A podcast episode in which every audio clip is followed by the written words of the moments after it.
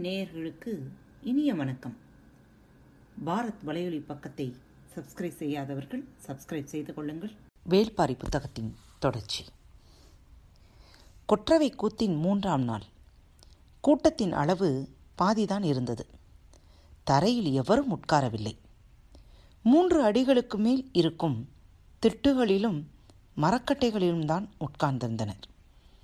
இந்த மலையெங்கும் இருக்கும் பாம்புகள் இன்றைய கூத்தை கேட்கின்றன என்பது நம்பிக்கை. ஆடுகளத்தின் முன் ஒரு பனை நீளத்துக்கும் இரு கை அகலத்திற்கும் மரக்கட்டைகளை அடுக்கி அதில் நெருப்பை பற்ற வைத்திருந்தனர். பற்றிய நெருப்பு நான்கு முனைகளிலும் இருந்தும் மெல்ல பரவிக் கொண்டிருந்தது. வழக்கமாக கபிலரின் முகக்குறிப்பு அறிந்தே விளக்கம் சொல்லும் பாரி இமை மூடாமல் நடப்பதை பார்த்து கொண்டிருந்தான். அடுக்கி வைக்கப்பட்ட எல்லா கட்டைகளும் நெருப்பு பற்றியது. தழல் மேலேறத் தொடங்கியது. சற்று நேரம் கழித்து கபிலர் கேட்டார் இங்கு என்ன நடக்கிறது? பாம்புக்கு நீர் கொடுக்கும் நாகர வண்டுகள் இன்னும் வந்து சேரவில்லை. கபிலர் சுற்றுமுற்றும் பார்த்தார் சூழல் வழக்கம் போல இல்லை. நாகர்குடிவாணன் பகுளி என்ற பறையை இசைக்கத் தொடங்கினான்.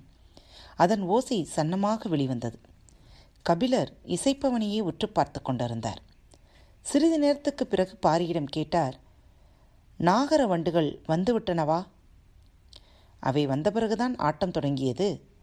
எங்கே? யார் ஆடுவது? எனக் கேட்டார் கபிலர். உற்று பாருங்கள் நெருப்பின் பின்புறம் என்ன நடக்கிறது? என்று. கபிலர் சற்றே கூர்ந்து கவனித்தார்.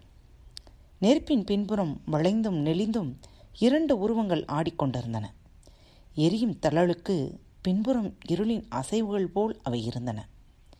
கை புணந்தாடும் துணங்கை ஆட்டம் என்றான் பாரி. அவர்களை நாம் பார்க்கக்கூடாது என்பதற்காக நெருப்பு மூட்டப்பட்டிருக்கிறதா? என்று கேட்டார் கபிலர். இல்லை சிறிது நேரத்துக்கு பிறகு அவர்கள் நெருப்புக்குள் இறங்கி ஆடுவார்கள் என்றான். நெருப்பு எரிந்து முடிந்த பிறகு கங்குகளின் மீது ஆடத்தான் இந்த ஏற்பாடு என புரிந்து கொண்டார் கபிலர். பின்புறம் ஆடுபவர்களின் உடல் மொழி மாறியது. பாம்பு துள்ளல் தொடங்கியது. நாகக்குட்டியின் கதையை பாணன் தொடங்கினான். எருக்குமுனையைச் சேர்ந்த நாகர்கள்தான் இந்த மலைத்தொடரில் மிகவும் பழமையான குடிகள். நாகம் இவர்களின் சொல் கேட்கும். இவர்களின் வாசனை அறிந்து விலகிச் செல்லும். இவர்களால் நாகத்தை கட்டுப்படுத்த முடியும் என இவர்களை பற்றி பலவிதமான பேச்சுக்கள் இந்த மலை முழுவதும் உண்டு. தேரிமலையின் அடிவாரத்தில் சேரலர் என்ற ஒரு குளம் உண்டு. எருக்குமலையும் தேரிமலையும் ஒரே மலைத்தொடரின் இருவேறு பகுதிகள். எருக்குமலை தேரிமலையை விட மிக உயர்ந்தது பறந்தது அந்த மலையின் மீதுதான் நாகர்கள் இருந்தனர். தேரிமலையின் அடிவாரத்தில் சேரலர் இருந்தனர். சேரலர் குடி மலையடிவாரத்தின் சமதளத்தில் இருந்ததால் வேளாண்மை வணிகம் என தங்களின் செயல்களை விரைவாக பெருக்கியது. வளமும் கொடியது. பெருஞ்சேரல் தான் அந்த குளத்தின் தலைவனாக இருந்தான். நீண்ட காலம் அவனது தலைமையில் சேரலர் குளம் தழைத்தது. அவனுக்கு வயது கூடியது தோளில் சுருக்கம் படியத் தொடங்கியது. ஒரு நாள் அவனது ஊர் மன்றலில் குடிக்கூத்து நடந்து கொண்டிருந்தது. பெருஞ்சேரலும் அவன் குலமக்கள் அனைவரும் அதை கண்டு மகிழ்ந்தனர். அப்போது கூத்தாடிய இளம்பெண் ஒருத்தி கூத்தின் வேகத்துக்கு ஏற்ப கண்களை சுழற்றி சுழற்றி ஆடினாள். அவளது கண்கள் தன்னைத்தான் சுற்றி கொண்டிருக்கின்றன என பெருஞ்சேரல் நினைத்தான். நீண்ட நேரத்துக்கு பிறகுதான் தெரிந்தது அவளது கண்கள் சுழன்று வந்து மொய்த்தது தன்னை அல்ல தனக்கு பின்னால் நின்று கொண்டிருக்கும் வீரனை என்று. அன்று இரவு முழுவதும் சேரலுக்கு தூக்கம் கொள்ளவில்லை. அழகியின் கண்கள் தன்னை தாண்டி போன கணத்தை அவனால் தாங்க முடியவில்லை. சேரர் குலத்தின் வளம் பெருக்கி திறம் கூட்டிய மாவீரன் என புகழப்பட்ட தன்னை வயோதிகம் வந்து பற்ற நினைப்பதை அவனால் ஏற்க முடியவில்லை. தோளில் ஏற்படும் சுருக்கங்களை காண கண்கள் மறுத்தன. சுருக்கம் களைய வழியுண்டா என கேட்டு திசையெங்கும் ஆட்களை அனுப்பினான். வடதிசை போனவன் வந்து சொன்னான் நான் பார்த்த பெருமுனு ஒருவர் இதற்கு வழி உண்டு என்று சொன்னான். ஆனால் என்னவென்று சொல்ல மறுத்துவிட்டான்? என்றான். வெகு விரைவில் அந்த முனி தேரிமலைக்கு வரவழைக்கப்பட்டார். தேகத்தின் சுருக்கம் மரத்தின் சருகை போல உதிரக்கூடியதுதான் என்றார் அவர். அதற்கான வழியை காட்டுங்கள் என்று பெருஞ்சேரல் வேண்டி நின்றான். சிறு குண்டம் அமைத்து அதில் பலவிதமான மரக்குச்சிகளை போட்டு தீமூட்டி அந்த புகை நடுவே நின்று அந்த முனி சொன்னார் நாகங்கள் சட்டையை கலற்ற ஒரு மூலிகை உண்ணும். அந்த மூலிகையை நீ உண்டால் உனது தேகத்தின் சுருங்கிய மேல்தோல் கலன்று எலமனம் அடைவாய் என்று. அந்த மூலிகையை எவ்வாறு கண்டறிவது என கேட்க இந்த புவிமேல் அந்த ரகசியத்தை அறிந்தவர்கள் நாகக்குடியினர் மட்டுமே. நீ அவர்களிடம் கேட்டு அந்த மூலிகையை பெற்று பயனடைவாய் என்றார் முனி. பெருஞ்சேரலின் மனம் குளிர்ந்தது. முனியின் மனம் குளிர செய்ய வேண்டிய அனைத்தையும் செய்து அனுப்பினான். எருக்குமலைக்கு சென்று நாகர்குடியின் தலைவனை காணுமாறு தனது அவையினருக்கு பெருஞ்சேரல் உத்தரவிட்டான். அந்த உத்தரவை ஏற்று மலையேற யாரும் முன்வரவில்லை காரணம் நாகர்களை பற்றிய கதைகள் அப்படி. நாகர்குடியின் வயதான முதுமக்கள் உடுத்தியிருக்கும் ஆடையில் இருந்துதான் விரியன் பாம்பு குட்டிகள் உதிர்ந்து வெளியேறுகின்றன என அவர்கள் நம்பினர். நாகத்தை பற்றி எப்போது பேசினாலும் அது கேட்கும் சக்தி அதற்கு உண்டு என நம்பினர். நாகத்தை பற்றிய எந்த ஒரு சொல்லும் நாகத்தின் செவியில்தான் போய் தங்கும் என்பது எல்லோரும் அறிந்ததே. தங்களின் குலத்தலைவனுக்காக போக எவருக்கும் துணிவு இல்லையா என கேட்டபோது பெரியவர் பொறையன் முன்வந்தார் திறன் கொண்ட பன்னிரு வீரர்களின் துணையோடு தான் போய் வருவதாக கூறினார். பெருஞ்சேரல் மகிழ்வுற்றான். சற்றே தயக்கத்துடன் பொறையன் கேட்டார் ஒருவேளை அந்த மூலிகையை அவர்கள் தெரிவிக்க மறுத்துவிட்டால் என்ன செய்வது? வடதிசை முனி சொன்ன இரண்டாவது வழியில் வேண்டி பெறுங்கள் என்றான் பெருஞ்சேரல். சரி என பொறையன் சம்மதித்தார். பன்னிரு வீரர்களுடன் பாம்பு கடிக்கு வைத்தியம் பார்க்கும் பிடார வைத்தியன் இருவருமாக பதினான்கு பேரை உடன் அனுப்ப முடிவானது. வயதில் மூத்த பிடார வைத்தியனுக்கு இரு காதுகளுக்கும் அறுபட்டிருந்தன. இன்னொருவன் வயதில் இளையவனாக இருந்தான். இருவரும் இருவேறு திசைகளிலிருந்து வரவழைக்கப்பட்டிருந்தனர். புறையனோடு சேர்த்து பதினைந்து பேரும் குடிமுனை வாக்கு பெற்றான் பெருஞ்சேரல் எந்த சூழலிலும் அவர்கள் இந்த கட்டளையை நிறைவேற்றாமல் இனி நாடு திரும்ப முடியாது. பதினைந்து பேரும் எருக்குமலையில் ஏறத் தொடங்கினர். நாகர்குடி அல்லாத வேற்றுக்குடியினர் காலடி எருக்குமலையில் இதுவரை பட்டதில்லை. முதன் முதலாக அது நிகழ்ந்தது. எருக்குமலையின் அடிவாரம் காட்டு புற்களாலும் குறு மரங்களாலும் நிரம்பியதாக இருக்கும். புற்களை விளக்கி அவர்கள் மலையேறத் தொடங்கினர். புது மனிதர்களின் வாடையை நாகங்கள் நன்கு அறியும். அவர்கள் முன்னால் இருக்கும் புற்களை விளக்கி கால்களை மிக கவனமாக முன்னகர்த்தி சென்று கொண்டிருந்தனர். மலையின் முதல் குன்றை கடந்தபோது நிழல் விரியன் ஒன்று நடந்து கொண்டிருந்த ஒருவரின் நிழலுக்குள் நுழைந்தது. எந்த மனிதனின் நிழலுக்குள் அது நுழைகிறதோ அந்த நிழலிலேயே அது ஊர்ந்து வந்து கொண்டிருக்கும். நடந்து செல்பவன் எவ்வளவு வேகமாக நடந்தாலும் மெதுவாக நடந்தாலும் அதுவும் அதே வேகத்தில் நிழலுக்குள் நெளிந்தபடியே வரும். அதன் உடலில் படிந்த நிழலை விட்டு அது பிரியாது. இளைய பிடாரனின் நாசி பாம்பின் வாசனையை நுகர்ந்தது. யாரும் நின்று விடாதீர்கள். ஏதோ ஒரு பாம்பு நம் அருகில் வந்து கொண்டு இருக்கிறது என்றான். எல்லோருக்குள்ளும் அதிர்ச்சி பரவியது. வியர்க்கத் தொடங்கியது. என்ன வாசனை என்பது அவனுக்கு பிடிபடவில்லை.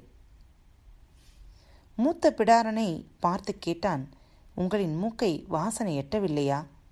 மூத்த பிடாரன் இவனது செயல் சிறுபிள்ளைத்தனமாக இருக்கிறது என்று நினைத்தபடி பதிலேனும் சொல்லாமல் நடந்து கொண்டிருந்தான். நடந்து செல்லும் வீரர்கள் அனைவரும் கையில் ஆயுதங்களுடன் இருந்தனர். மனிதன் பாம்பை பற்றி பேசும் கணத்திலேயே அது அவனுக்குள்ளே வந்து விடுகிறது. வெளியே அவன் எந்த வகை ஆயுதங்களை வைத்திருந்தும் என்னவாகப் போகிறது? உள்ளுக்குள் ஏற்படும் நடுக்கத்தை எவரால் நிறுத்த முடியும்? நடுக்கமின்றி நடந்து கொண்டிருந்தவன் மூத்த பிடாரன் மட்டும்தான். அவனது நாசி நீண்ட நேரத்திற்கு முன்பே நாவிப்பூ மனத்தை கண்டறிந்து விட்டது கருவிரியனுக்கும் நெல் விரியனுக்கும் தான் இந்த வாடை வரும். கருவிரியனாக இருந்தால் வாடை நுகர்வதற்குள் கடி விழுந்திருக்கும். இது நிழல் விரியன்தான் அதனால்தான் நடக்க விட்டு வந்து கொண்டிருக்கிறது. யாருடைய நிழலில் வருகிறது என்பதைத்தான் அவனுக்கு தெரியவில்லை. மனிதனின் நிழலுக்குள் அது நுழைந்து விட்டால் அந்த நிழலை விட்டு விலகாமல் வந்து கொண்டே இருக்கும். நிழலுக்கு உரியவன் அதனிடமிருந்து தப்பிக்க ஒரே வழி நிற்காமல் நடந்து கொண்டே இருப்பதுதான். மாலையில் கதிரவனின் ஒளி மறைந்து மனித நிழல் அதுவாக சிதைந்தால் மட்டுமே அது திக்கு தெரியாமல் திசை மாறும். இல்லையென்றால் அது வந்து கொண்டேதான் இருக்கும். நடப்பவன் எந்த இடத்தில் நின்று இழைப்பார்கிறானோ அந்த இடத்தில் அவனது குதிங்காலை கடித்து சுற்றும். இதை நாம் சொன்னால் மொத்த கூட்டமும் பயந்து சிதறிவிடும். என்ன செய்வது என மூத்த பிடாரன் சிந்தித்தபடியே நடந்து கொண்டிருந்தான். இளைய பிடாரனோ பொறையிடம் போய் சொன்னான் பாம்பின் வாடை வருகிறது. இந்த வாடையை கூட இந்த காது அறிந்தவனால் உணர முடியவில்லை. இவன் பாம்பு பிடாரன் தானா என்பதை சந்தேகமாக இருக்கிறது என்றான். அவனது சொல்லை கேட்டு அதிர்ச்சியடைந்தார் பொறையன். மூத்த பிடாரனை திரும்பி பார்த்தார். பொறையன் நடையை நிறுத்தியதும் எல்லோரும் நின்றனர். மூத்த பிடாரன் மட்டும் நிற்காமல் நடந்தான். தன்னை இவன் அவமதிக்கிறான் என புறையின் நினைத்த கணத்தில் இடது பக்கம் வந்து கொண்டிருந்த வீரன் ஒருவன் கத்திக்கொண்டு கீழே விழுந்தான். அன்று இரவு தனித்த மரம் ஒன்றில் பரணமைத்து தங்கினர். வீரர்கள் சுழற்சி முறையில் காவல் காத்தனர். உணவு மூட்டைகளை கூட கீழே வைக்காமல் மரத்திலேயே கட்டி தொங்கவிட்டிருந்தனர் நடந்ததை மூத்த பிடாரன் விளக்கிய போது இளைய பிடாரன் வணங்கி மன்னிப்பு கோரினான். மறுநாள் விடிந்தது. பாம்பு பெரும்பாலும் காலையிலும் மாலையிலும் தான் இறை மேயும். எனவே வெயில் நன்கு மேலேறிய பிறகு நடக்கலாம் என்றான் மூத்த பிடாரன் அதன்படியே அவர்கள் பொறுத்திருந்து நடந்தனர். வீரர்கள் எல்லோருக்குள்ளும் அச்சம் அப்பிக் கிடந்தது. மூத்த பிடாரன் முன் சென்று கொண்டிருந்தான். வீரர்களுக்கு நடுவில் பொறையனும் இறுதியில் இளைய பிடாரனும் நடந்தனர். பாம்புகளின் விதவிதமான தடங்கள் நெடுக கடந்தன. தொலைவில் இருந்த புதரின் மேல் பெரும் கிளையைப் போல கழுத்தை நீட்டி பரப்பவற்றை மீந்து கொண்டிருந்தது ஏதோ ஒன்று. பின்னால் நடந்து கொண்டிருந்த வீரன் ஒருவன் அதை பார்த்து கை காட்டினான். இளைய பிடாரன் அதை உற்று பார்த்தான். அது கட்டையா அல்லது பாம்பா என்பதை அவனால் உணர முடியவில்லை. ஒரு கல்லெடுத்து அதை நோக்கி வீசினான். அது மெல்ல திரும்பியது. முன்னால் போய்க் கொண்டிருந்த மூத்த பிடாரனின் சத்தம் போட்டு சொன்னான் உனது காதுகளை அறுத்தால் ஒளிய உனக்கு புத்தி வராது. அப்போதுதான் புரிந்தது அவன் ஏற்கனவே அதை பார்த்து விட்டான் என்று பதில் சொல்லியபடியே நடக்கும் வேகத்தை இருமடங்கு கூட்டினான். மூத்த பிடாரன் ஏதோ ஒரு ஆபத்து வரப்போகிறது என்பதை எல்லோரும் புரிந்து வேகம் கொண்டனர். இளைய பிடாரன் வீரர்களை கடந்து சற்று உள்ளே போய்விட முயன்றபோது அவனுக்கு முன்னால் சென்று கொண்டிருந்த வீரர்கள் காலிலேயே குச்சியாலே குத்திவிட்டது என்று சொல்லி கீழே உட்கார்ந்தனர். அவ்வாறு உட்கார்ந்த நான்கு பேரும் அதன் பிறகு எழுந்திருக்கவே இல்லை. ஒரு கட்டை விரியன் இருந்தால் அதை சுற்றி எண்ணற்ற குறுவெறியன்கள் இருக்கும் என்பது கூடவா உனக்கு தெரியாது? தேன்கூட்டை களைப்பது போல புதரில் கிடந்தவற்றை கல்வீசி களைத்து விட்டாயே என்று சொல்லிக்கொண்டே இளைய பிடாரனது காதோரத்தின் சிறு பகுதியை அறுத்தான் மூத்த பிடாரன். இளைய பிடாரன் வழியால் கத்தினான். ஆனால் நான்கு வீரர்களின் மரணத்திற்கு தான் காரணமாகிவிட்டதால் தண்டனையை ஏற்றான்.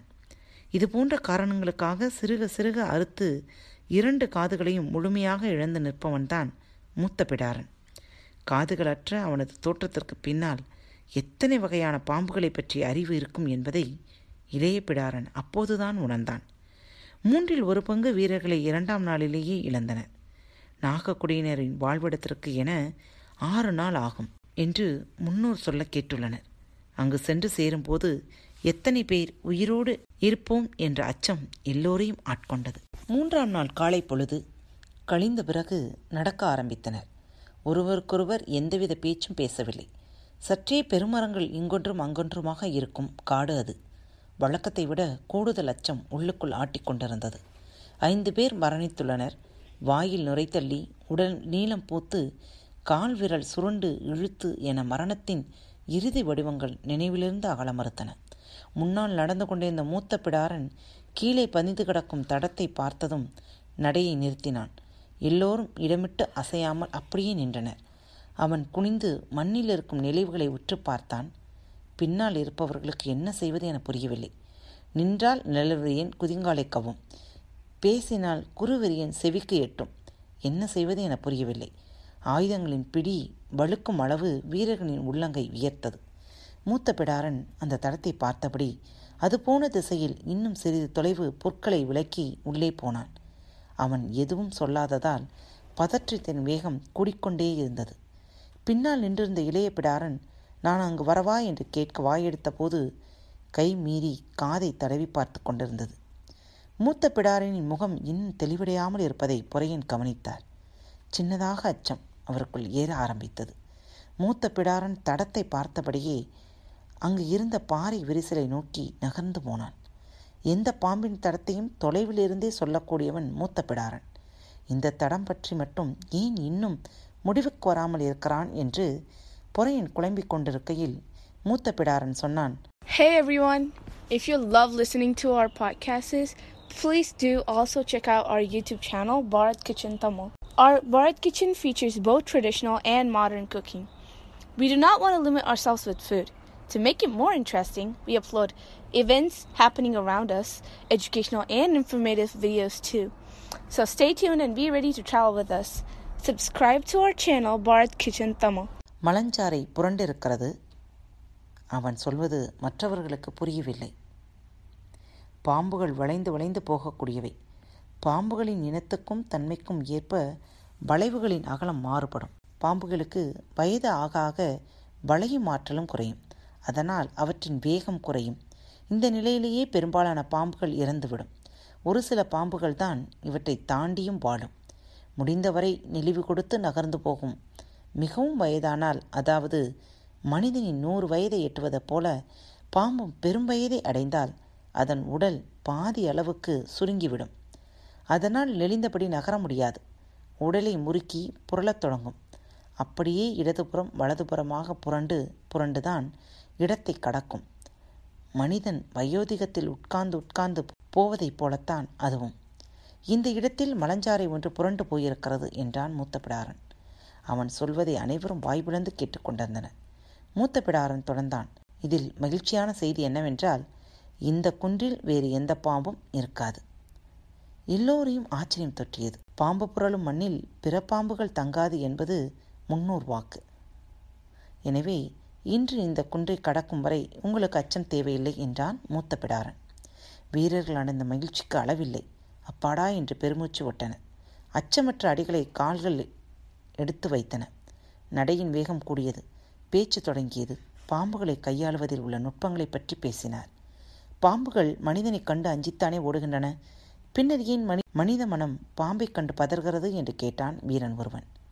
அசட்டு சிரிப்புடன் மூத்த பிடாரன் சொன்னான் மனிதன் பாம்பின் ஓட்டத்தை பொய்யாக புரிந்து கொண்டான் என்று பொருள். அது அஞ்சி ஓடவில்லை என்கிறீர்களா? அதைக் கண்டு நாம் அஞ்ச அதனிடம் நஞ்சு இருக்கிறது. நம்மை கண்டு அது அஞ்சி ஓட என்ன இருக்கிறது நம்மிடம்? வீரனிடம் பதிலில்லை ஒவ்வொரு பாம்பையும் தனது இனத்தின் எண்ணற்ற பாம்புகளை தின்றுவிட்டுத்தான் உயிர் வாழ்கிறது. மனிதனைப் போல ஓர் உடம்புக்குள் வாழும் ஓர் உயிர் அல்ல. எண்ணிலடங்காத உயிர்கள் வாழும் ஒரு உடல். அது தின்ற உயிருக்கு ஏற்ப அதன் கால்கள் அமைகின்றன. மூத்த படாரனின் பேச்சு அச்சமூட்டுவதாக இருந்தது. பாம்பை விடுத்து வேறு எதையும் பேசும் சூழல் இல்லை. இன்னொரு வீரன் நாகர்களை பற்றி கேட்டான். நாகர்களும் நம்மை போன்ற மனிதர்கள்தானா? அல்லது அவர்களுக்கு தனித்த அடையாளம் ஏதும் உண்டா? நம்மை போன்ற மனிதர்கள்தான் ஆனால் தனித்த அடையாளங்களும் உண்டு. என்னென்ன? நாகர்குடியின் ஆண்களை நீங்கள் கண்டறிய வேண்டும் என்றால் அவர்களின் கால்களை வைத்துத்தான் கண்டறிய முடியும். குதிங்காலில் நமக்கு மேலும் கீழுமாக வெடிப்புகள் இருக்கும். அவர்களுக்கோ செதில் செதிலாக பக்குகள் இருக்கும். அதுபோல கைவிரல் நகக்கண்ணில் தோல் நமக்கு மேலும் கீழுமாக உரியும். அவர்களுக்கோ செதில் செதிலாகத்தான் உரியும். உற்று பார்த்தால் நகம் எங்கிருக்க எங்கிருந்து தொடங்குகிறது என்பது தெரியாது. அவ்வளவு நேரம் உற்சாகமாக இருந்த பேச்சொலி இப்போது சற்றே அமைதி கொள்ளத் தொடங்கியது. இன்னொருவன் கேட்டான் நாகர்குடி பெண்களை எப்படி கண்டறிவது? காமம் கொள்கையில் என்று மட்டும் சொல்லி நிறுத்திக் கொண்டான் மூத்த பிடாரன். எப்படி? என்று மீண்டும் அழுத்திக் கேட்டான் அவன். இந்த பதிலை அறிய எல்லோரும் மிக ஆவலுடன் இருந்தனர். சிறு சத்தம் கூட எழுப்பாமல் கால்கள் நடந்து கொண்டிருந்தன. மூத்த பிடாரன் சொன்னான் காமம் கொள்கையில் பிம்பம் கொங்கையின் நாவு படம்போல் விரிந்து அடங்கும். அதை உணரும்போது நாம் மரணித்து கொண்டிருப்போம். அந்த இடம் அமைதியாக இருந்தது. சிறிது நேரம் கழித்து ஒருவன் கேட்டான் காமத்தின் போது அவர்கள் இமை மூட மாட்டார்கள் என்றுதானே சொல்வார்கள்? நீங்கள் வேறொன்றை சொல்கிறீர்களே. எல்லாம் கண்டறியாதவர்கள் சொல்லும் கதைகள்தானே. ஆளுக்கு ஒன்றாகத்தான் இருக்கும் என்றான் மூத்த பிடாரன். மூன்றாம் குன்றை விட்டு கீழ் இறங்கினர். இந்த இடத்தில் இன்று தங்கிவிட்டு நாளை மீண்டும் பயணத்தை தொடங்கலாம் என்றான் பொறையன். வீரர்கள் தங்குவதற்கான ஏற்பாடுகளை தொடங்கினர். உணவு மூட்டைகளை தூக்கி வந்த ஒருவன் ஆளுக்கு ஒரு கனியை உண்ணக் கொடுத்தான். மூத்த பிடாரனும் பொறையனும் கனியை பெற்றுக்கொண்டு சற்று தள்ளியிருக்கும் சிறுபாறையை நோக்கி நடந்தனர். பொறையன் பாறையின் மீது ஏறி உட்கார்ந்து கனியை கடித்தார். அவருக்கு எதிரில் நின்றபடி மூத்த பிடாரன் கனியை கடிக்கும்போதுதான் கவனித்தான். பொறையன் கனியை கடிக்கும்போது பற்களுக்கு இடையில் இருக்கும் செதில்களிலிருந்து குருதி வந்து கொண்டிருந்தது. பொறையன் கனியை கடித்து தின்றபடியே சொன்னார் மரணம் ஏதுமின்றி இன்றைய பொழுது முடிந்தது. அவரது சொல்லை அவரே இன்னும் சிறிது நேரத்தில் பொய்யாக்கப் போகிறார் என்பது மூத்த பிடாரனுக்கு புரிந்துவிட்டது. நேற்று இரவு மூட்டைகளை கட்டி தொங்கவிட்ட மரத்திலிருந்து அது கனிகளுக்குள்ளும் இறங்கியிருக்க வேண்டும் என ஊகித்தபடியே பதிலேதும் சொல்லாமல் பொறையினையே பார்த்து கொண்டிருந்தார் முத்துப்பிடாரன். பிடாரன் பரம்பின் குரல் மீண்டும் ஒழிக்கும்